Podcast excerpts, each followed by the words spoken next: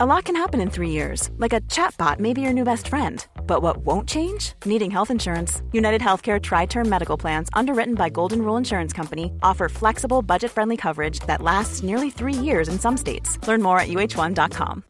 Millions of people have lost weight with personalized plans from Noom, like Evan, who can't stand salads and still lost 50 pounds. Salads, generally, for most people, are the easy button, right? For me, that wasn't an option.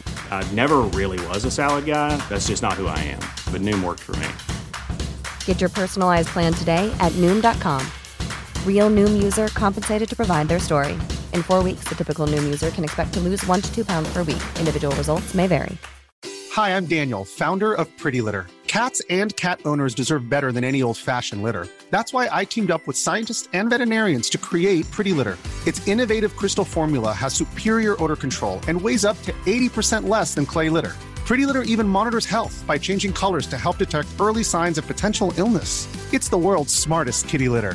Go to prettylitter.com and use code ACAST for 20% off your first order and a free cat toy. Terms and conditions apply. See site for details.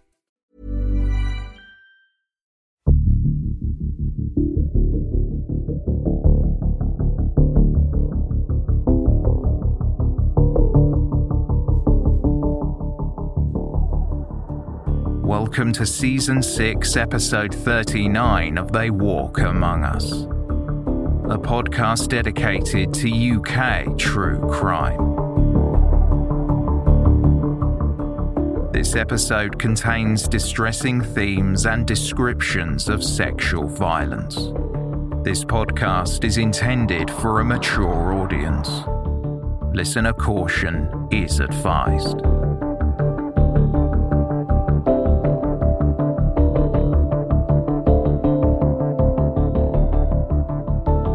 They Walk Among Us is part of the ACAST Creator Network.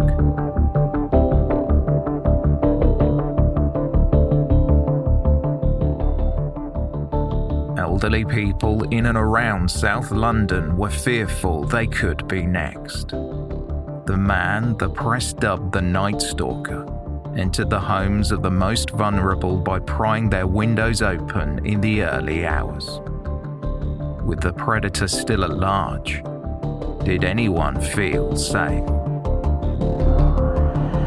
He's highly controlled. He's an individual who's got obviously obsessive problems, almost to a pathological degree.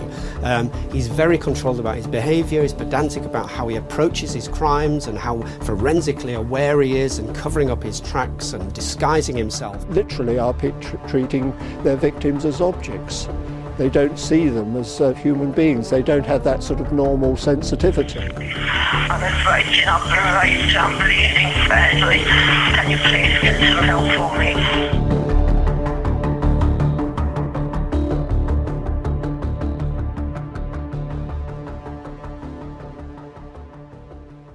On the night of November 14th, 2009, Metropolitan Police officers from Operation Minstead were surveilling an area in Croydon near Orchard Avenue.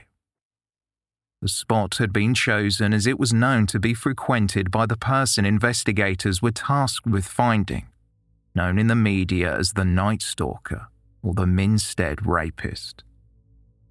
The surveillance had begun in late October, and weeks later the task force were more determined to find him than ever. However, doubt set in. Had the rapist noticed them or found out where they were and stayed away? During a prior night of surveillance, three house break ins were reported in the area that the team were not watching. The first two were close together, but the third was a significant distance away, along a route covered by CCTV cameras. This was a hopeful breakthrough on a distressing case. The team now had something to go on. There was a car on the footage they were looking for a light coloured current model Vauxhall Zafira. Investigators also held other information about the suspect. He was a black male of Caribbean descent. This finding was based on DNA evidence that had been carelessly left at the crime scenes over the previous 17 years. Mass DNA swabbing of men in the black community had been met with criticism. People showed concern that there was an element of racial profiling involved in their selection. Two officers noticed a car matching the precise description they'd been given from the observations on the break in CCTV footage. The vehicle had parked on a junction by Orchard Avenue. It was noted the car had not been there on previous nights. The detectives kept their eyes on the Vauxhall while they summoned other officers in the area. An hour later, they saw a black male running from a cul de sac, Wilkes Gardens, before jumping into the car and driving off. Aerial support tracked the vehicle as it moved north along Orchard Avenue. Officers tailed the car a short distance behind.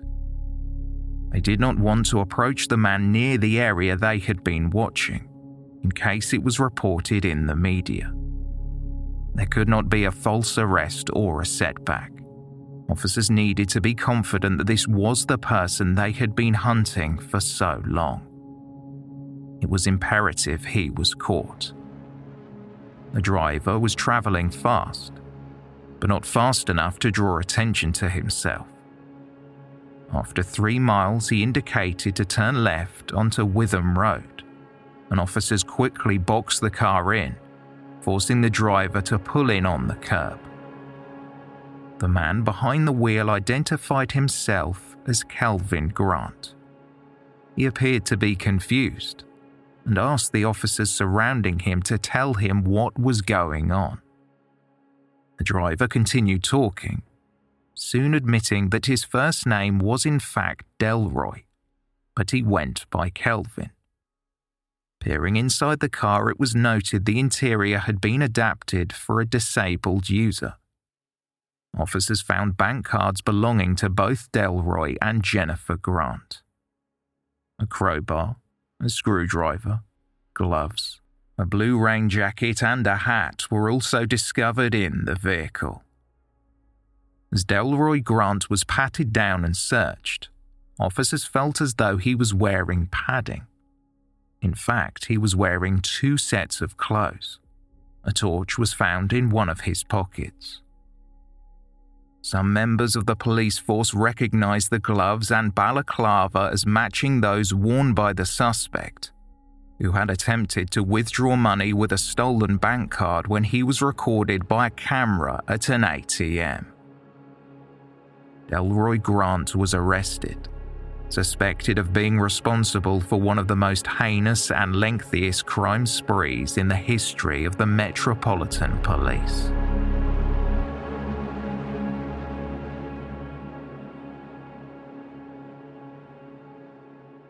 Beginning in the early 1990s, a series of crimes were committed by a sole offender in the dead of night, a man would single out houses occupied by elderly or infirm people, watching from the shadows as the person inside switched off their lights before settling down in bed. Using a screwdriver, he would open doors or remove window panes to gain entry. In silence, he crept through the house, cutting the power, detaching light bulbs, disconnecting the phone line. It's a routine he practiced many times over the years. The elderly victims were jolted awake by the blinding beam of a flashlight and hushed demands from the stranger in their bedroom who asked for money. Subdued by fear and the overwhelming reality of what they faced, the people the intruder targeted aged between their late 60s and 90s would not be able to fight off a much younger man. Without much choice, they complied, telling the intruder where he could find money if they had any in the house. After subjecting many of the victims to brutal sexual attacks, he left them in the dark, unable to call for help, having cut their phone lines. In October 1992, an 84 year old woman was attacked in her bedroom. the intruder had broken in at the side of the house. He raped her and stole cash and jewelry before leaving the petrified victim alone. In great distress, she was unable to summon help after all the necessary methods of fast communication had been sabotaged. She had to walk to her niece's house to call for the police, by which time her attacker was long gone. When she was taken to the station, she was subjected to an intrusive but necessary exam. This attack provided the first DNA sample which was catalogued and stored, where the profile remained until advances in DNA analysis progressed years later. For months, then years, the perpetrator seemed to keep a low profile. He appeared to choose vulnerable, predominantly single people that were strangers to him. He was linked to over 30 reported break ins during that time period he inadvertently left telltale signs behind at many of the crime scenes. Break ins were linked by distinctive markings left by a screwdriver that he used to pry glass panes away from window frames. In the late 1990s, the crimes were investigated by police forces in different boroughs across South London. Nearing the end of 1998, the assailant broke into the home of an 81 year old woman in Surrey. Her mobility was reduced, and she had undergone surgery on her hips some time before the intrusion. As was typical, he attempted to remove the window pane using the same tool he had previously. The woman relied on carers and neighbours to check in on her. To save her from having to open the door, Instead of distributing house keys to everyone that visited, she left a single key hanging on the inside of a fence for guests to use when they came to her home. The man knew where the key was, and he used it to let himself in. He attempted to sexually assault the victim, but she was in too much pain, unable to move her legs. After the attack, it occurred to the assailant that the elderly victim may have passed away. He checked her wrist for a pulse. She had survived the terrible ordeal. The perpetrator left behind evidence once again. He had ejaculated. His DNA profile was soon matched to the rape from 1992. The suspect was identified as a serial offender. A task force was established to catch him before he committed any more assaults. Operation Minstead was formed by the Metropolitan Police. During the summer of 1999, the team noted something had shifted in the rate of suspected attacks committed by the same person the gaps between offending became progressively shorter. In June of that year, after placing a pillow over the face of a 71 year old woman and demanding money, he attempted to rape her. She fought back, he fled, but his face covering was left at the scene. A DNA profile was obtained and confirmed to be a match to other crime scenes. The next month, an 83 year old man who was partially blind and suffered from severe health issues was sexually assaulted. Unable to use his phone or move, he continually shouted for help until his neighbours heard the elderly man's cries and came to his aid. Tool marks were once again observed, and a window pane had been removed. The indentations of the frame matched previous break in evidence. Just weeks later, the rapist invited himself into the home of an 82 year old woman. The incident, combined with other survivors' accounts, painted a bizarre picture of the perpetrator's behavior towards the victims of his crimes. He embraced the elderly woman and asked her if she wanted to have sex. Horrified, she refused, but when he attempted to reach inside her clothing, she asked him not to, and he stopped. After taking her money and drinking a can of beer in her home, he shook her hand, and terrified, she thanked him for not hurting her. Again, the rapist was arrogant or ignorant, utterly unaware that he had left more vital clues behind. As suspected, the DNA profile on the beer can he left behind matched the other samples. His modus operandi remained the same for the next reported attack that occurred in August 1999.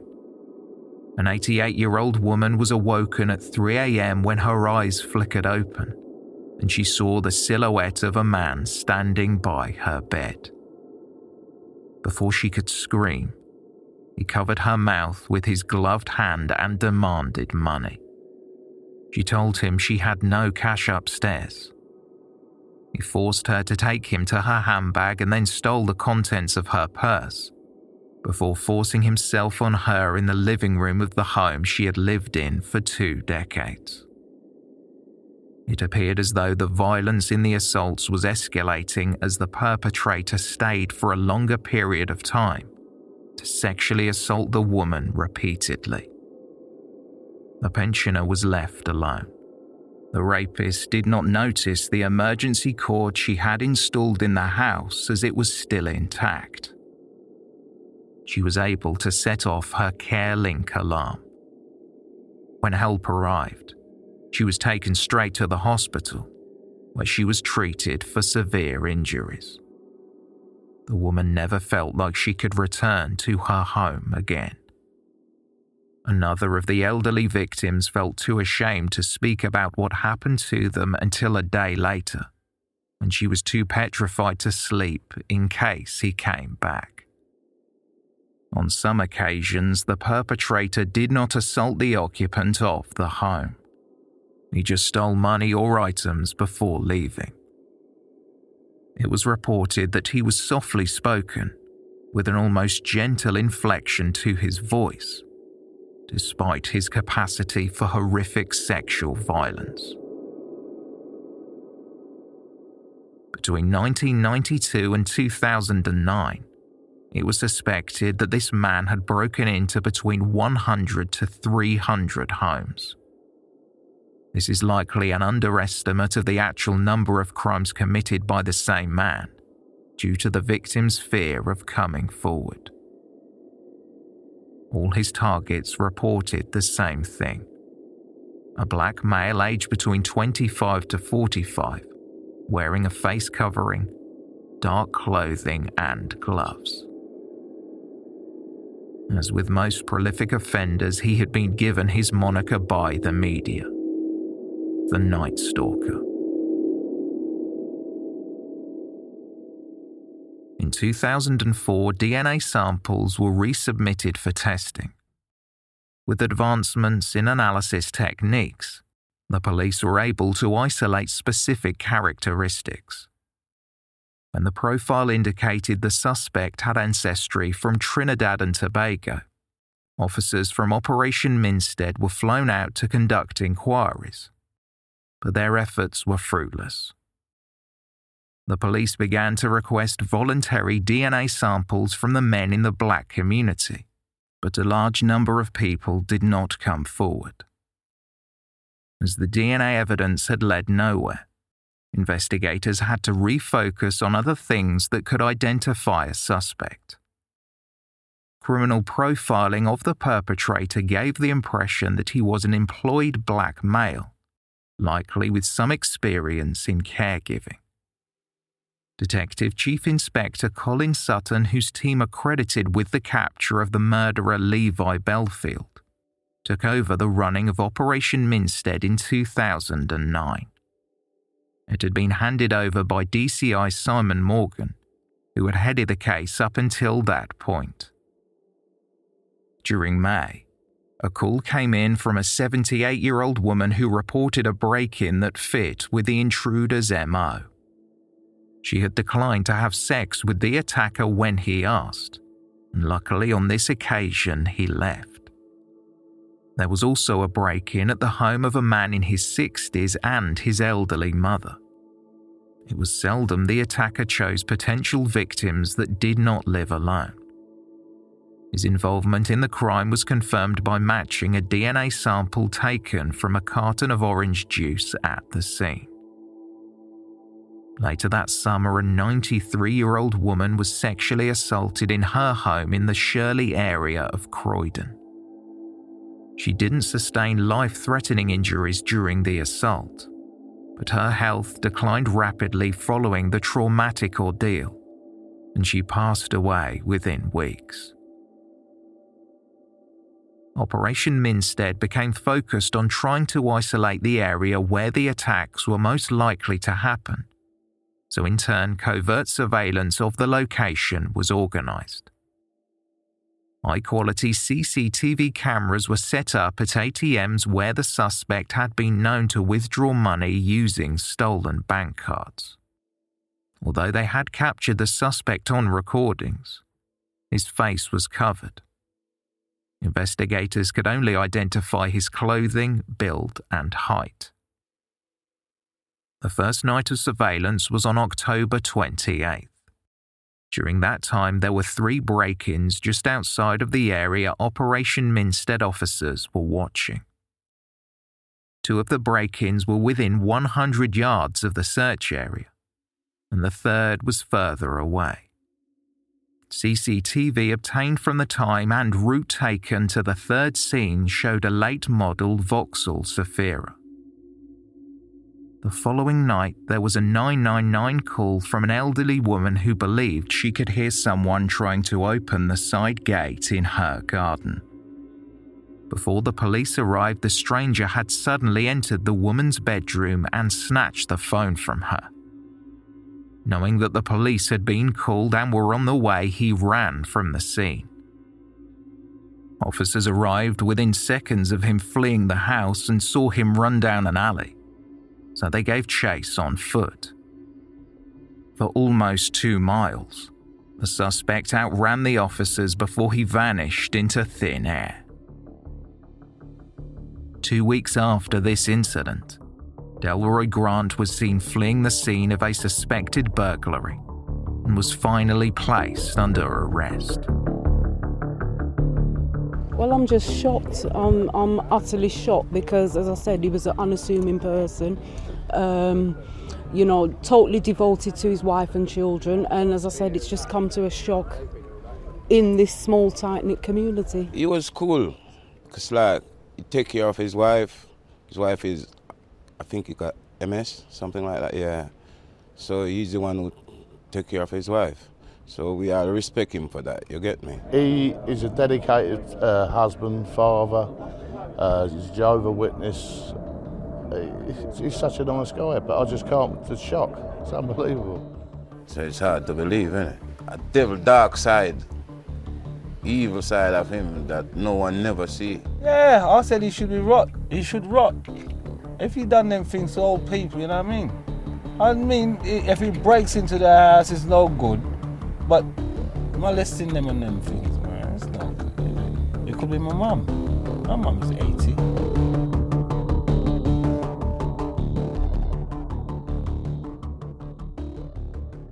When he was apprehended, Delroy Grant was wearing two pairs of jeans, three t shirts, and two pairs of underwear.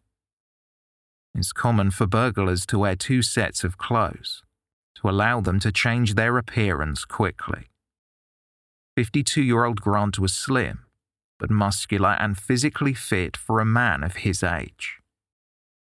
He was 5 feet 8 inches tall with cropped hair and he was missing his front teeth. Concerned for the welfare of the person living in the property Grant was seen running from, officers asked him what he had done. He responded that he, quote, hadn't visited anyone tonight. An inspection of the property showed that a window pane had been removed. Still, the homeowner did not recall anyone in the house. A buccal swab was taken at the station and rushed to the Forensic Science Services lab for comparison. Delroy Grant appeared eerily calm. He made small talk and was incredibly polite. Before he was booked into the holding cells, he had his fingerprints taken. While the officer was ensuring that the tips of his fingers were covered with enough ink to provide a clear print, Grant allegedly said, I don't know why you're bothering with this. You know I always wear gloves. Evidence found in his car was sent to be examined and would later be positively identified as items used by the person who carried out the crimes and evaded capture for over a decade and a half. A blue rain jacket and a hat he was seen wearing on footage from an ATM camera were discovered in his car. A screwdriver was matched to the distinct tool markings seen on window frames of the homes he invaded. Most damningly, his DNA profile came back as being positively matched to 12 different crime scenes. Surprisingly, before confirmation was received that the DNA profile was a match, Delroy Grant had told an officer at the holding cells that they should look into his son. Grant believed their DNA would be similar, and he said it was not him the police should be looking into after evading capture for so long. It was believed the fastest way to secure a conviction was to charge Grant with 29 of the suspected hundreds of crimes two counts of attempted burglary, 16 counts of burglary, seven counts of indecent assault, one count of attempted rape, and three counts of rape. There were 18 victims of the crimes he was charged with, beginning in October 1992 until November 2009.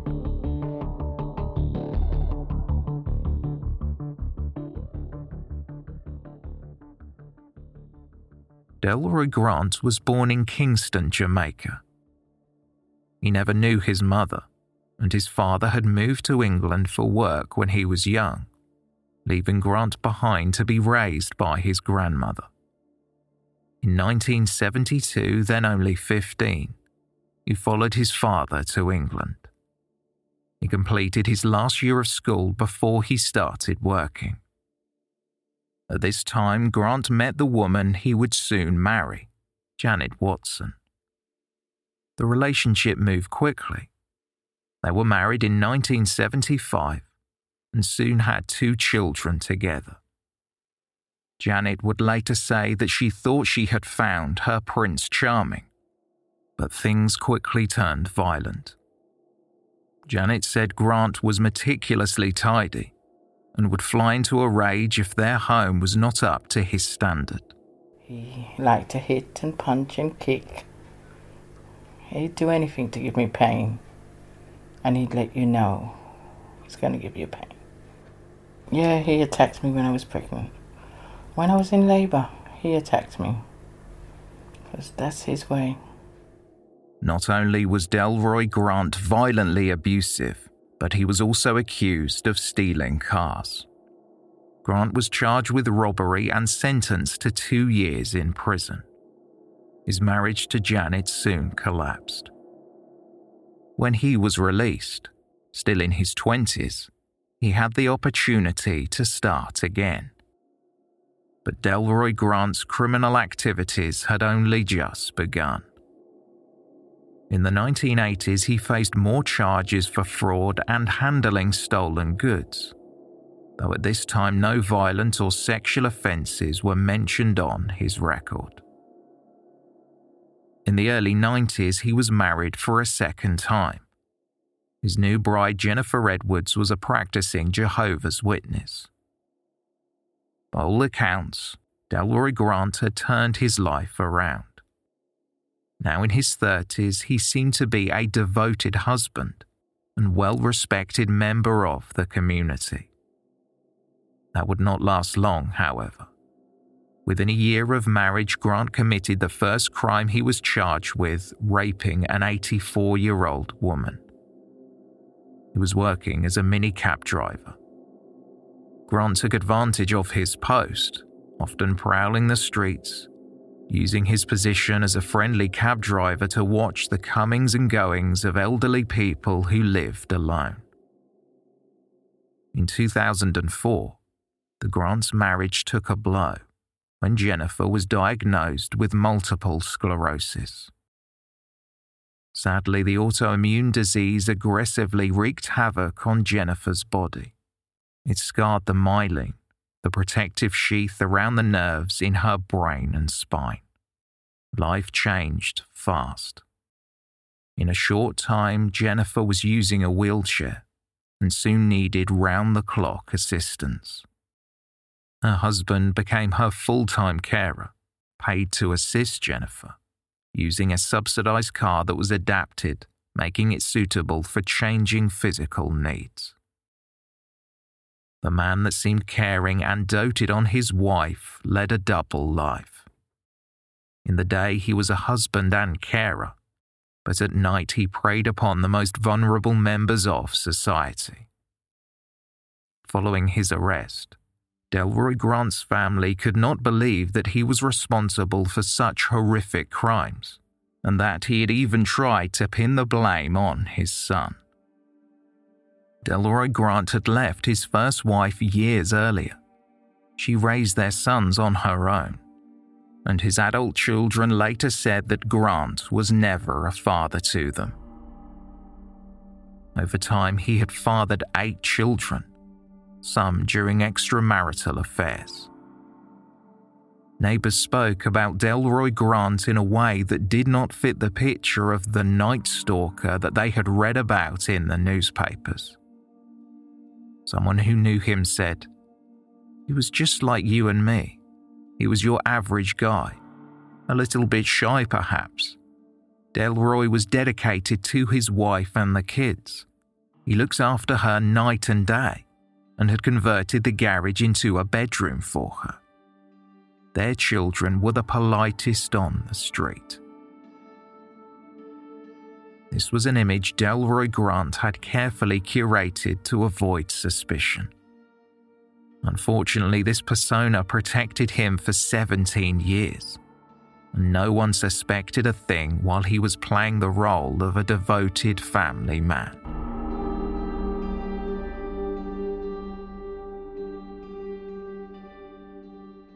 In June 2010, Delroy Grant was brought to the Old Bailey for a plea hearing. As the lengthy indictment was read aloud in court, Grant replied not guilty to each count that was put to him. The trial didn't begin until the following year, on March 3, 2011.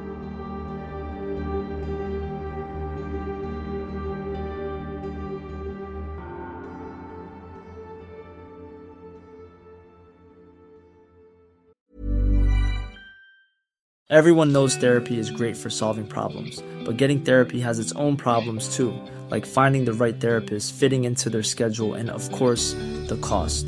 Well, BetterHelp can solve those problems. It's totally online and built around your schedule. It's surprisingly affordable too. Connect with a credentialed therapist by phone, video, or online chat, all from the comfort of your home. Visit betterhelp.com to learn more and save 10% on your first month. That's BetterHelp, H E L P.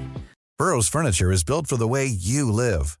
From ensuring easy assembly and disassembly to honoring highly requested new colors for their award-winning seating, they always have their customers in mind. Their modular seating is made out of durable materials to last and grow with you. And with Burrow, you always get fast, free shipping. Get up to 60% off during Burrow's Memorial Day sale at burrow.com slash ACAST. That's burrow.com slash ACAST. burrow.com slash ACAST. Even when we're on a budget, we still deserve nice things.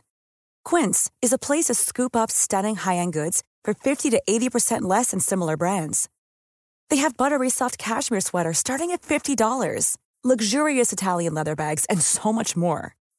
Plus, Quince only works with factories that use safe, ethical, and responsible manufacturing.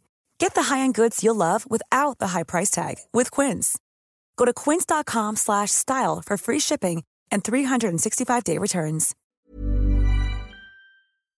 This episode of They Walk Among Us is brought to you in association with ScentAir. Ever entered a seemingly perfect space only to feel like something was missing? That's where ScentAir comes in. With over three decades of experience, ScentAir leads the scent marketing industry, scenting resorts, retail outlets, event spaces, and more, partnering with major brands like Westin Hotels and Snap Fitness. Chances are you've already encountered their fragrances firsthand. And now ScentAir is offering you a luxury fragrance experience in the comfort of your home. Visit scentair.com to explore their online store and infuse your spaces with unforgettable scents. ScentAir diffusers are sleek and fill your space with vivid fragrance for up to 300 hours. And the ScentAir app lets you schedule your fragrance and control your intensity right from your phone. What's more, all of ScentAir's more than 60 fragrances are phthalate free, cruelty free, safe for families, and EcoVadis certified sustainable. Differentiate your space with scent. Try luxury home fragrance trusted by the pros by going to scentair.com and using promo code AMONGUS for an extra 25% off your first order. That's promo code Among Us for an extra 25% off your first order at scentair.com. Presiding over the trial at Woolwich Crown Court was Mr. Justice Rook. Jonathan Laidlaw, QC acting for the Crown, opened the case by delivering a statement to the jury of five women and seven men. The prosecutor said that over a period of 17 years, Delroy Grant committed crimes against some of society's most vulnerable people in carefully planned attacks. Laidlaw told the jury the nature of his sexual attacks he committed seems in part to have been determined by the reaction of the individual victim. Those who were too frightened to resist or protest were attacked. Where he experienced resistance and where his elderly victims refused to be compliant, they tended to be left alone. What motivated Delroy Grant to carry out sexual offences on the very elderly and what sort of gratification he could possibly have achieved is obviously difficult, if not impossible, to understand. Whether it was just the additional sexual element that he enjoyed or it was the power and control he could assert whilst committing these offences, or it was the fear and anxiety which he created and revelled in, will probably remain unclear. Delroy Grant was careful to cover his face, knowing that his missing front teeth would be a distinctive feature that could be used to identify him. He prolonged the intrusions, often engaging the victims in conversations or feigning to care for their well being. Jonathan Laidlaw QC said that Grant was not a typical intruder. His offending was, quote, of an altogether different sort and was of a far, far more serious and sinister nature because, in what was to become something of a campaign, the defendant was targeting the elderly and the vulnerable in their homes during the night. This is why he was to become known as the Night Stalker. Many of the victims had passed away before Delroy Grant was brought to trial, so their stories were told by the prosecution and members of the police force who had spoken with them. The first victim of Grant's reported sexual attacks was an 89 year old woman. She had written a statement about her attack when she was interviewed. The Crown prosecutor read this statement out to the court. The victim described how a man came into her room at around 10 pm and demanded money. She said, I began to worry about what he was going to do to me. He wandered around the room looking restless and then stretched across me to take the bulb out of the bedside lamp, so the room was in darkness. I was shouting at him and telling him he was hurting me. He just looked at me and didn't say a thing. After being raped, the elderly victim was terrified that she would be killed by the stranger in her bedroom. Yvette Daniels, the detective constable who had accompanied the woman to the hospital for a medical examination, told the court that the victim said she wished she had never reported the attack. DC Daniels voiced a poignant statement when recalling her conversation with the pensioner after it happened. The officer said, She held my hand tightly, crying and shaking throughout. I noticed her hand was so small. More accounts were read to the jury. An 81 year old woman from Surrey who had been too immobilized by pain for Delroy Grant to successfully rape her. An 83 year old man was sexually assaulted in Coulsdon. An 82 year old woman had been raped in Addiscombe.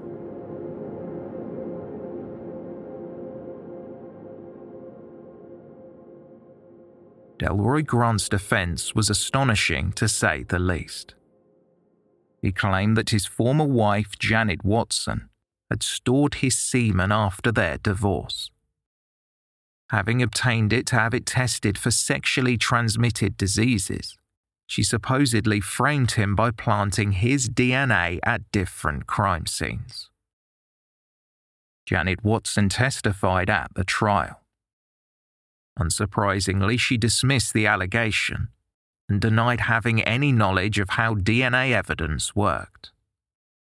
At the time of their divorce in 1980, DNA analysis was not a technique used by the police.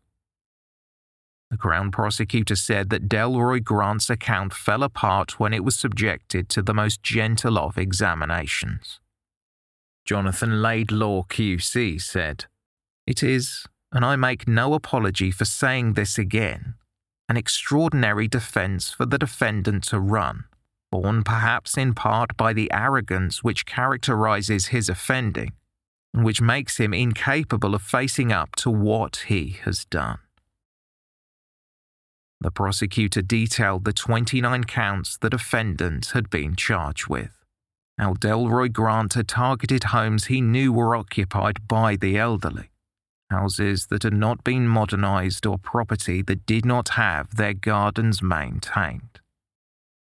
If a crime was not linked to Delroy Grant directly through his DNA, it was linked by the tool marks found at crime scenes. He would watch the homes for hours, waiting for the occupant to retire for the evening.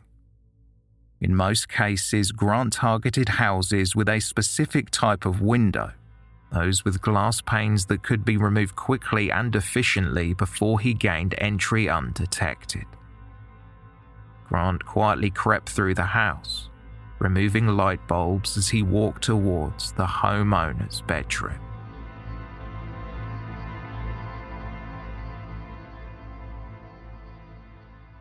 Delroy Grant testified in his own defense, outlining his life as a father of eight and admitting to prior convictions. He continued with the argument that his DNA had been planted by his ex wife and an unknown person out of malice and hatred. Grant explained that he had been in the area where he was arrested because he was looking to purchase cannabis, before denying outright that he had provided a false name or made a statement that he always wore gloves. Accusations were directed at his first wife multiple times, when he claimed that she also planted evidence in his car.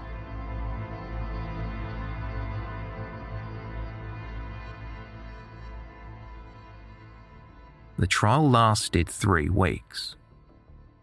Mr. Justice Rook delivered his summary to the jury before they were sent out to deliberate. The judge had asked jurors not to allow their judgment to be impacted by the understandable disgust and revulsion they felt about the crimes. He said that they had to come to the conclusion that Grant had committed all of the crimes if they believed he had committed any of them, because of the evidence linking them together. Two days later, on March 24, 2011, the jury returned with majority verdicts of 10 to 2, finding Delroy Grant guilty on all counts.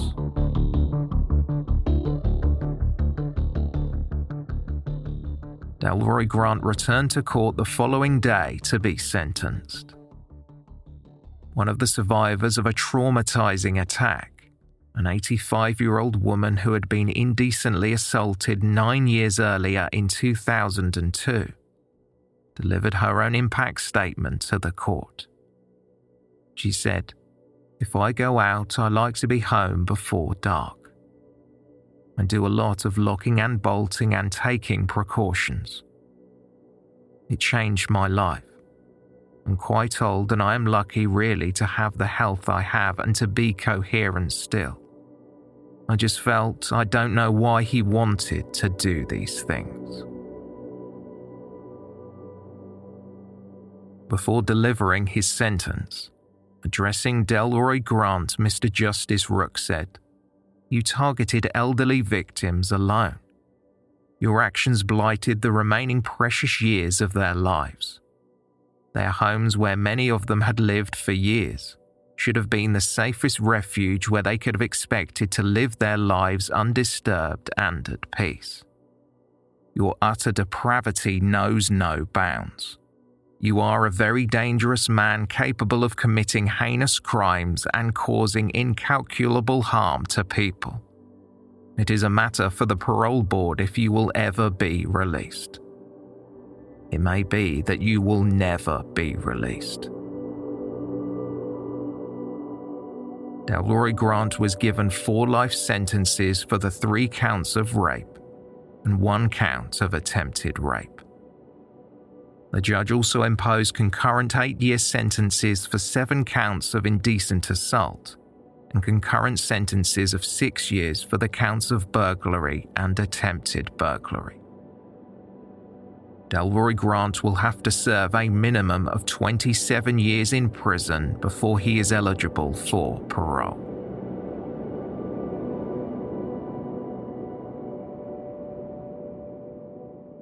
So, where are we now? Disturbingly, it emerged that Delroy Grant could have been apprehended in 1999. In May of that year, he broke into an elderly woman's home. The following day, her neighbour contacted the police to say he saw a man getting out of a silver BMW and covering his face before approaching the house. The neighbour sensed something was not quite right and noted the registration plate. When the plate was run through the system, it came up as being registered to Delroy Grant. Officers went to his home, and his wife Jennifer confirmed that Grant was the owner of the car. DNA had been found on a carton of orange juice at the scene, and when police ran Grant's name through their database, they found two Delroy Grants.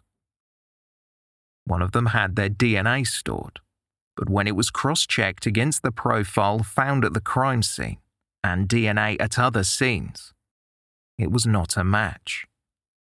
Experts had checked the DNA from the wrong man.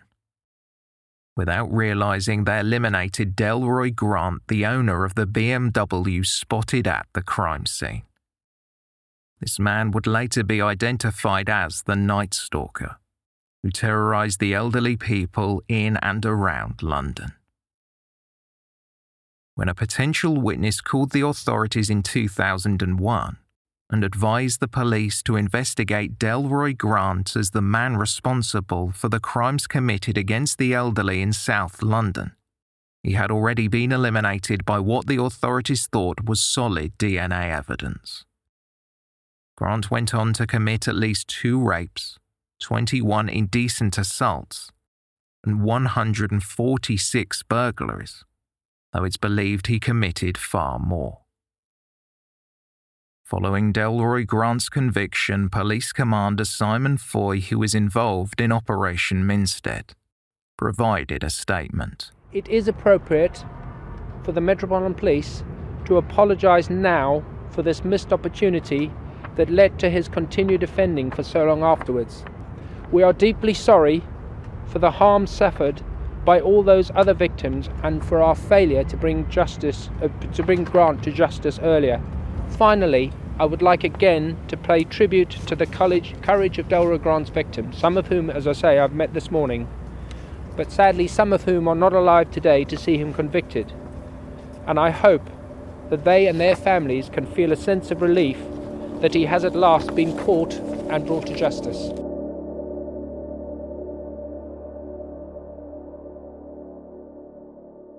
The alleged failings of the Metropolitan Police were investigated by the Independent Police Complaints Commission, who concluded that it was due to failures in communication and a lack of supervision that Grant was eliminated from the inquiry with dire consequences.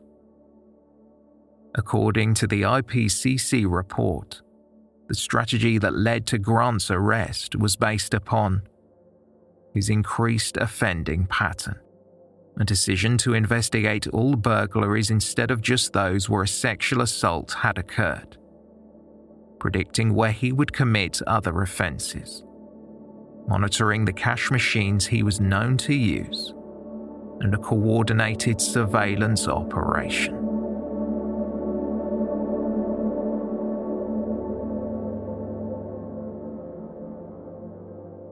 The impact of Delroy Grant's crimes affected the victims for the rest of their lives. Some of the survivors spoke about the horrors they endured at both the trial and afterwards. One victim said, I wasn't in a position to defend myself because of my age and infirmity. An 88 year old man was awoken at 3 a.m. in August 2009 the survivor told The Guardian. It was the second time he had come. The first time around a year earlier. He broke in dressed in black with his face all covered up. But after I challenged him, he left. I think it surprised him that I was not asleep. The second time, he told me he wanted money. I gave him what I had but then he said he wanted something else.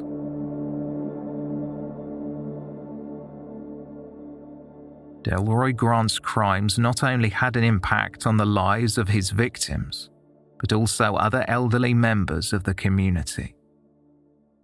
One woman told journalist Amelia Hill that she spent the past 15 years fearing every knock on the door and every bump in the night. She said, that man might be safely behind bars, but terror of the outside world is now ingrained into me. I've forgotten what it is to feel safe.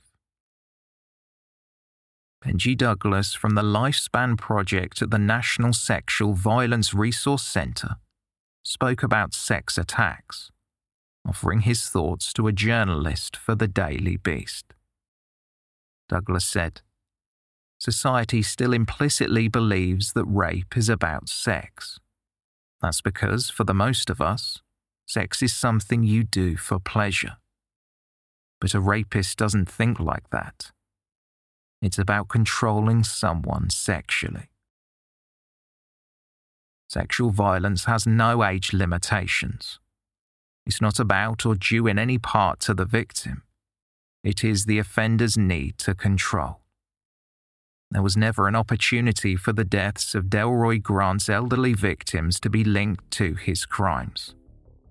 There is no way of knowing if their lives would have been prolonged had he not broken into their homes in the dead of night, leaving them in a state of fear for the rest of their days. Delroy Grant will be in his 80s when he is eligible for release.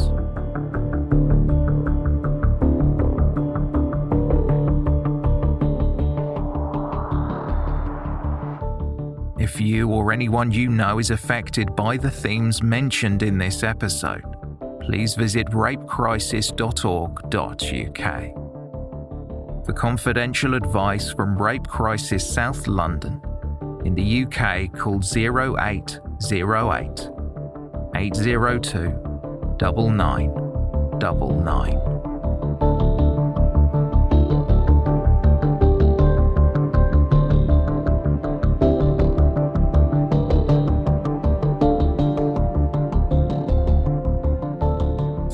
For listening. A special thanks to our new Patreon producer, Evan Stone, and everyone who supports us on Patreon. For more information on this episode, please see the show notes or visit our website, theywalkamonguspodcast.com.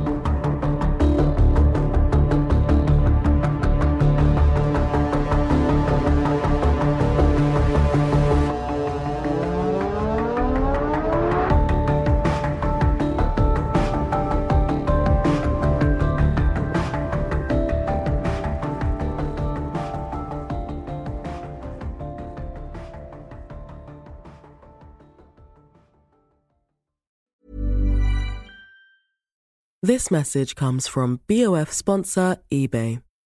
You'll know real when you get it. It'll say eBay Authenticity Guarantee. And you'll feel it. Maybe it's a head turning handbag, a watch that says it all, jewelry that makes you look like the gem, or sneakers and streetwear so fresh every step feels fly. eBay gets it. So look for the blue check mark next to that thing you love and be confident that every inch, stitch, sole, and logo is checked by experts. With eBay Authenticity Guarantee, you can trust that feeling of real is always in reach. Ensure your next purchase is the real deal. Visit eBay.com for terms. Planning for your next trip? Elevate your travel style with Quince. Quince has all the jet setting essentials you'll want for your next getaway, like European linen premium luggage options, buttery soft Italian leather bags, and so much more. And is all priced at 50 to 80% less than similar brands. Plus, Quince only works with factories that use safe and ethical manufacturing practices. Pack your bags with high-quality essentials you'll be wearing for vacations to come with Quince. Go to quince.com/pack for free shipping and 365-day returns.